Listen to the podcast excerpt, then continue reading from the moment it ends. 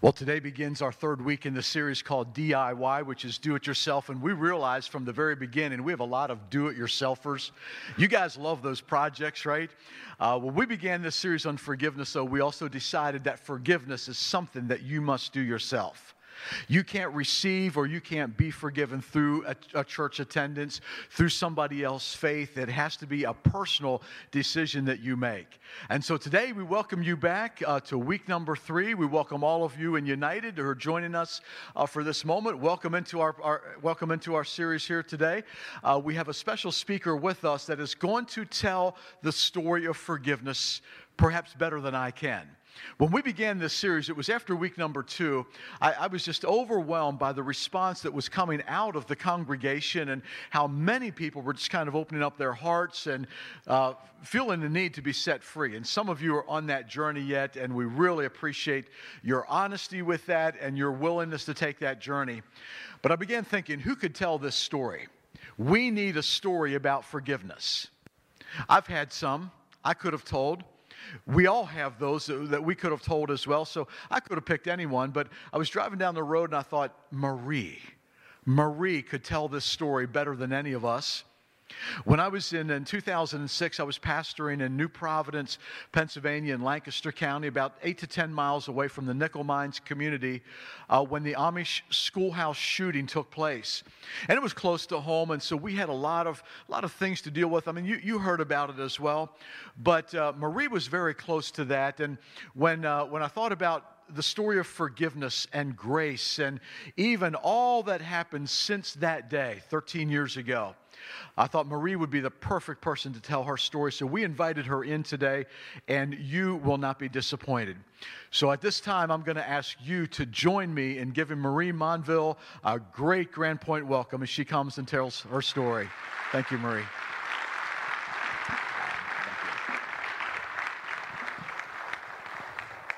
Well, good morning. It's such a privilege for me to be here with you today and to share a bit of my journey and my experience, what I know about forgiveness. My first husband was the man that committed the Amish schoolhouse shooting back on October 2nd, 2006. And God changed me that day. Not only did the circumstances of my life change, but He showed me in a greater way who He is and what forgiveness is all about. I love opportunities like this to share my story because I know we all have a story. We all know pain and brokenness. We all know loss and disappointment. We all know betrayal. We all have to come face to face with this issue of forgiveness and decide what we're going to do about it. And I think that had I not walked through these circumstances, I wouldn't have been able to understand just how key this is. Because sometimes this whole concept of forgiveness is the very thing that's standing in the way of the life God had for us. The plans He has for us, the things that we've been asking Him for. And so, the things that I'm going to tell you today aren't just things that I've read about God, they're things that I've lived. These are my experiences. These are ways that I saw God show up in my life. And the thing about it is that I know that how I've seen God is how He wants you to experience Him too. He is the God of redemption. That's always His plan.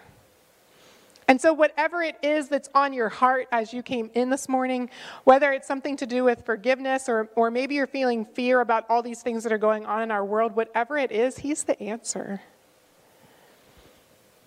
And I know it because He's been my answer.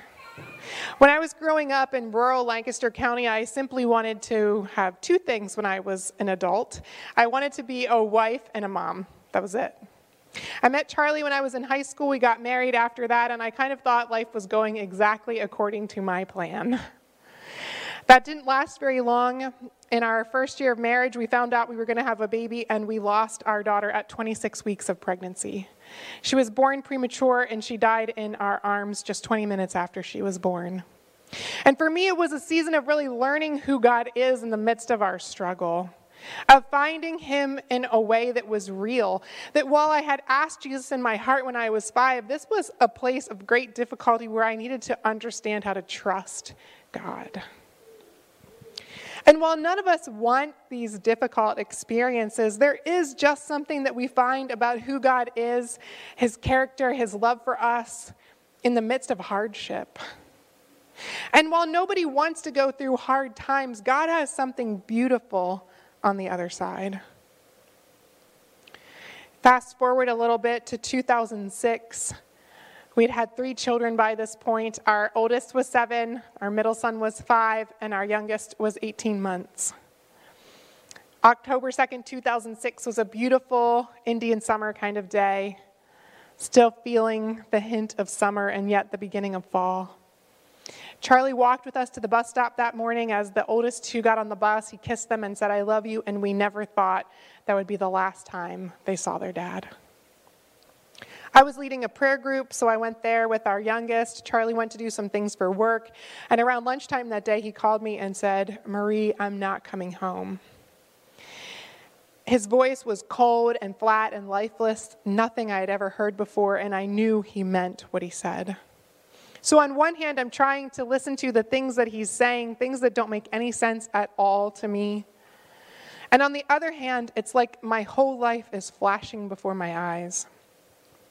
I was pleading with him. I was saying, please don't do this. Whatever it is that you're planning, there must be another way. There's always another way. But he wasn't listening to me. And at the end of the conversation, he simply said, Please tell our family that I love them. I left a note for you on the dresser. And as I went to read that note, I thought, I've never seen a suicide note before, but this must be one.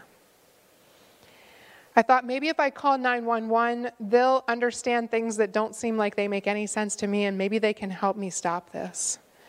I was worried that Charlie had planned to harm himself, but had no idea that he meant to harm anyone else, much less children. Called 911. I could tell that the dispatcher knew far more than I did, and he wasn't telling me anything. He simply said, Please stay at home. If we need you, we'll call back. After that phone call, I went out on my porch and I was hearing the sound of the police cars racing up the street and the helicopters flying overhead, and it was the kind of thing that I wanted to deny that it all went together. But I knew in the pit of my stomach that this must be one. I wanted to pray a prayer that mattered. I wanted to say something that would make a difference wherever Charlie was, whatever was happening, a difference here in my own life, in my home. But I felt empty. I had nothing. And I thought back on all the time I had spent in church and read my Bible, and I thought, God, I, don't even know what to say. The only thing I could say was, God, help. And the moment I said it, I knew that that was all I needed to say. Because it wasn't about me saying anything or doing anything, it was simply about the fact that God was already there that he was already wherever Charlie was, and he was already with me. That while these circumstances were a surprise to me, they weren't a surprise to God. It wasn't long until the police were in my driveway. I met them at the door and I said, It's Charlie, isn't it? And they said, Yes. And I said, And he's dead, isn't he? And they said, Yes. They came in and asked me questions and told me things that no one would want to hear about the man that they loved. And to think that this man who so loved his own children could possibly be capable of doing what he had done, it just didn't make any sense to me. But there was no avoiding it because it was staring me right in the face. And as the detectives finished talking to me and prepared to leave, they said, You know, you probably should think about gathering some things and leaving your house for a week or so. The media are coming, it's just a matter of time. I figured I would go to my parents' house down the street and around the corner. It wasn't far, but at least it wasn't my house. So I was putting things in wash baskets and taking them to the door. And as I was coming back through the living room, I felt like God was saying to me, Marie, you have to make a choice of what you're going to believe your life to be. And I knew I only had two choices. I could choose to believe that we were going down like the fastest sinking ship and that our lives were over. Or I could choose to believe that He is everything He says He is, that He is everything that is written in the pages of the Word, that He is everything I had ever heard someone testify of Him to be, that He is everything He had ever spoken to my heart. I could choose to believe that He is real and somehow he would come to rescue us. It wasn't that I was this giant of faith, it's just that I was desperate. I knew that I had nothing, but I knew I had nothing to lose by trusting God. And so I closed my eyes and I said, Okay, God, I know the enemy thinks he won today. I know that he thinks he won in the schoolhouse, but he has not won here. This will not be the day that my kids look back on and say, From October 2nd, 2006, our lives were over. Yes, this is a very difficult day, and undoubtedly it will be a very hard season. But God, I believe that we will be victorious because of who you are. Whatever you can do with this, do it. And I didn't just mean for me or for my children, I meant for the Amish community, for the first responders, for everyone who was touched by this. God, whatever you can do with this, do it. But if in the moments after that prayer you would have said to me, Marie, define what that means exactly. What is it that you think he can do with this? I honestly don't know what I would have told you. Because I prayed that prayer with all sincerity, total honesty, absolute authenticity. But if you would have said, Marie, what does that look like? I would have looked at my circumstances and said, I don't really know. Because to think about the circumstances of a, of a woman and three children who, it's not just that she lost her husband and they lost their father, but it's the way he chose to leave. What do you think God could do with that? I certainly wouldn't have anticipated being able to stand here 13 years later and testify of what he's done in my life. Of the amazing husband that he's given me in Dan the way Dan's two children and my three blended together. We adopted our youngest son from South Africa almost five years ago. I have a beautiful life. And if you would have asked me on October 2nd, Marie, what do you think your life is going to look like in 13 years? I would never have thought it would be this good. God makes a way. And He's not looking for us to make all the right choices, all the perfect decisions. He's just asking us to yield our hearts to Him. I can look back at that day and say, yes, one of the most difficult days of my life, but also one of the places where I've seen God the clearest. Where I saw him come and walk with me. Because the girl I was before that day was not this girl. I was shy and insecure. I did not want to stand out for any reason, and I would never have stood up in front of a crowd of people. But He changed me. He changed what I thought about myself. He gave me courage and strength that I never knew. I saw Him that day. And while none of us want to go through these hard times, in the midst of them, we have the opportunity to see Him in an amazing way. To see the way He loves us and the way that He walks with us. That we're not alone in any of this. Even if not one other person on the face of the earth knows what you're going through, God knows. He sees it. And I believe He feels our pain more than we do. I can look at that day and remember the brokenness and the hard conversations that I had, conversations with my kids, people that were asking me to give an account for Charlie's choices. I didn't really have answers, I just had unanswerable questions. In the letter Charlie left for me, he talked about the loss of our first daughter and the way that changed him. He talked about the brokenness he felt, the anger and the bitterness, the resentment that he held towards the Lord for that loss. It was something that you wouldn't have ever known to look at him. He tucked away that away in a place where no one had access to it. But it wasn't really the answers that people wanted. I didn't know what to tell them. That afternoon, I was standing in my parents' kitchen looking out the window, and I was thinking, God, how does this happen? How is it that I woke up this morning, a stay at home mom, a wife, three kids, a dog, and by lunchtime, my entire life had changed and there is no going back? How does that happen?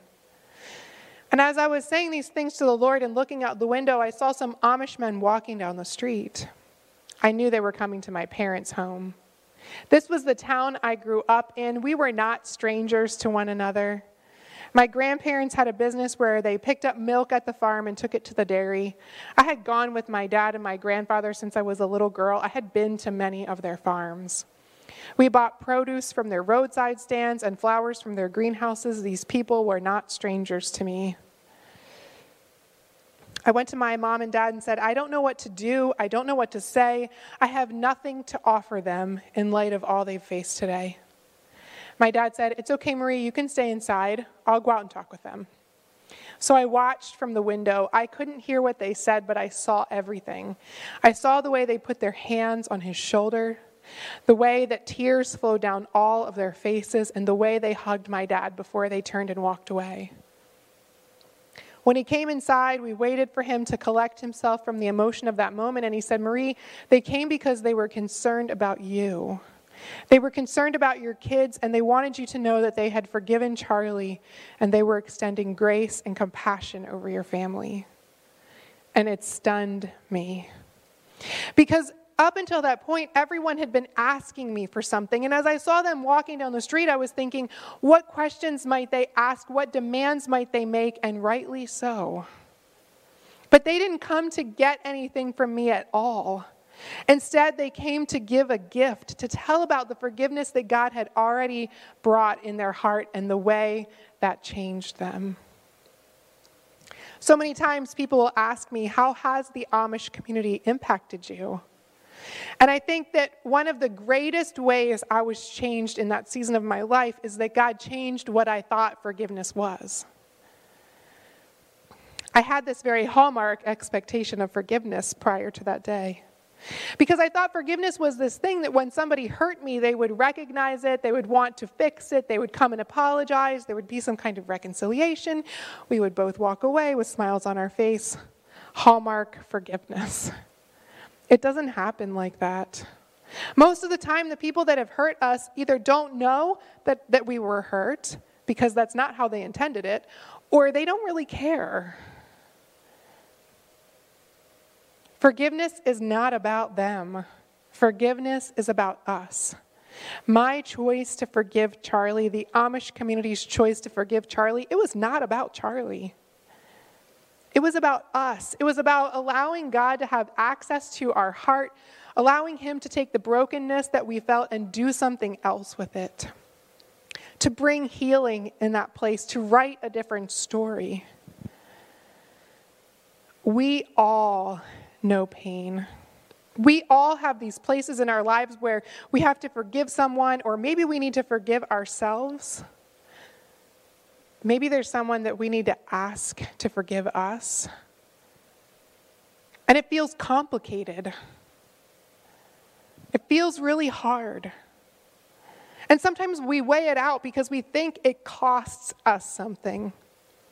It feels like it costs everything, and we weigh that as if, is it worth it or not? Had I not chosen to forgive Charlie, my life would be entirely different. I know that I wouldn't be able to have a healthy relationship with my husband Dan if I was still carrying around all the wounds of the past. I know that as a mom, I would not be able to pour out authentic love on my kids if what was consuming my heart was anger and bitterness and brokenness at their father. Whatever inside of us is inside of us, that's the stuff that's going to come out. And so much of the time, we walk around as if we are unloved. Because we look at everybody else's circumstances and we think, wow, God must love them so much more than me because their life looks so much easier and my life is hard all the time. We scroll through social media and are reminded of that all the more when it's not reality. The reality is that we're all going through hard things. Some people just don't share them. We carry around the weight of our brokenness, and it drains us. Matthew 11, 28 says, Come to me, all you who are weary and heavy laden, and I will give you rest. Take my yoke upon you and learn from me. for I am gentle and humble in heart, and you will find rest for your souls. For my yoke is easy and my burden is light. Jesus spoke these words, and I know that he doesn't say forgiveness in there, but I think that that's exactly what it is. We're carrying around this stuff that weighs us down, and he's saying, Look, I'm giving you the opportunity for this great exchange. He wants us to come and lay down all the stuff that's weighing on us so that He can give us something else instead. So that He can pour His love in our hearts, so that He can bring His healing to our lives, so that He can enable us to walk into the future that God's created. Had I not chosen to forgive Charlie, or had I chosen to believe that my life was over, I don't think it would have changed what God's done. I think he would have still done all the amazing things in my life that he has done. But I don't think my life would look like this because I wouldn't have been looking for God like that. It's all about our perspective. It's all about whether or not we're looking for Him, whether we're anticipating that He's going to meet us where we're at. And our circumstances do not prove or disprove His love, but His love is seen by the way He comes right where we are and He walks with us. He's the one that makes the way. It's not about us making it through, showing that we're strong enough. It's just about God and letting Him in. It's not a coincidence that you're here. And it's not a coincidence that this series is running in the days leading up to Easter. Because if you think about Christ's choice to come and to die on a cross to bring our redemption, he knew brokenness. If anyone knows how we're feeling, it's Jesus. His friend betrayed him for a few pieces of silver. He knew what it was like to lose someone that he loved. He knew what it was like to have people turn their back on him, to make false assumptions of who he was, and to spread lies about him. He went through all the same stuff that we do. And he went to the cross so that we could have freedom from all of that and know how much he loves us. And I don't know about you, but I don't want to reduce what he did on the cross to nothing. And yes, Sometimes forgiveness feels hard and it feels painful, and we're not sure we want to do it, but I'm telling you, God has an incredible life for you on the other side of that. And I know because I see what He's done in mine. I can stand here today, 13 years later, and say, yes, while I wouldn't have chosen those circumstances, I am not disappointed in what God's done. And it hasn't been easy. There have been a lot of hard days, hard seasons, hard years. But it's worth it. I wouldn't want to live any other life than the one I'm living now. And I'm thankful for what God has shown me about who He is and how much He loves me and the way that He walks with me. And I couldn't have seen that, and I wouldn't have all of this had I not walked through the pain that I know. I'm not trying to convince you that forgiveness is worth it. I'm trying to encourage you to believe in who God is and what He is speaking over your life. I know that He's real and that He loves us and that He has a plan and that we all need Him all the time. We're walking through this crazy season with this coronavirus. And you know, for a lot of us, our lives are getting dialed down to the basics. Some of us are going to spend a lot of time at home with our kids the next few weeks. Things that normally happen aren't happening. We're going to have more free time on our hands.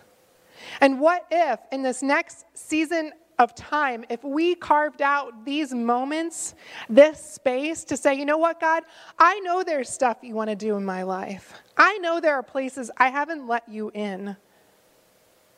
What would happen if we allowed Him to have access to our broken places, to these places where we need to deal with forgiveness? What would life look like on the other side when all these restrictions are lifted if we could all come out of it saying, I met God in a greater way? I don't think the story is the coronavirus. I think the story is what God's doing on the backside of it. Because what I know about who God is is that every time we walk through something difficult, He's got redemption. That's always his plan. It's always redemption. So I'm not afraid to go into this season. I'm excited about what God's got and the way that we're going to see him in the midst of it. He is a good God. He wants to lead you not just through the broken places, but out of them. And you know, we don't have to do this ourselves. If you have an infection, you go to the doctor, you get medicine, you get better. And sometimes in these places, we just need someone to talk to about it. It's amazing how much better you feel when you talk about something. Sometimes we need a fresh perspective. And I love that here at Grand Point, there are counselors and people to pray with you, that you don't have to do this alone. We just have to let God in. And it doesn't matter if our broken place happened last week or 20 years ago. God cares about it. He hasn't forgotten about it. And He's asking us to let Him lead us through it. He's gentle. He's only going to take us as far as we can go that time. And you know what? If we come back to Him next week and say, you know, I know we already talked about this, but I need to talk about it again. He's not going to say, Well, what's your problem because we just talked about this? He's going to say, Come, let's go a little deeper. If you're willing to pour it out a little deeper, that'll give me more, more room to pour the healing in. Sometimes that means being honest, maybe for the first time. And it's okay to say, God, I don't like this. I don't really like my life. I don't like this aspect of what I've walked through. It's okay to say that. I've said that. If you need any more encouragement that, that that's not going to make God angry, just read the Psalms. David was honest all the time. And God called him a man after his own heart. He wasn't perfect, he just had a heart that was yielded to the Lord. I'm not perfect. I haven't made all the right choices. There have been days that I've been consumed by my own discouragement and frustration at the things that have surrounded me. But the beauty of God's story in my life does not rest on me. Yes, I have to willingly partner with Him, but He's the one that's doing it. God is amazing and He has amazed me. To look at my family and have these kids that some of them are taller than I am, to have this amazing son from South Africa. I couldn't have any of that had I not walked through the difficulty and allowed God to bring the healing. I know that I'm not special. God doesn't have favorite kids, and He didn't do what He's done in my life because He pitied me. He did it because He loves me. And I know He loves you the very same way. His plan always love and redemption. So, whatever it is that you're sitting with this morning, He's the answer. He's asking you to lay it down, to let it out, and let Him in. It's going to be a beautiful season because that's just who He is. And you don't have to be afraid of walking through forgiveness or even the coronavirus because God has a plan. And He's faithful. And if we're looking for him, we're going to see him every step of the way. You don't have to know how it's all going to work out in the end. You just have to be willing to take that first step. All you have to say is, God, help me. It's not about knowing all the right words or feeling all the things. It's just about saying, God, would you come where I am and help me? So, God, I thank you that you are who you say you are. God, that you have a plan for our lives. And in this season, you want to bring healing in a greater way. God, I ask that we would open our hearts and let you in.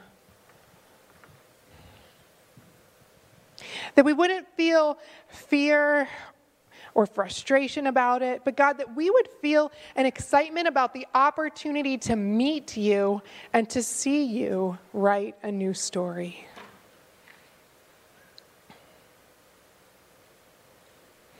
This isn't the end, it's just the beginning.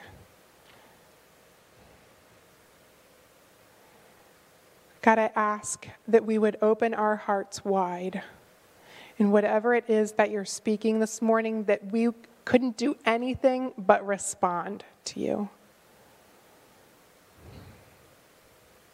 You are a good God. You love us, and your plan for our lives is redemption. Amen.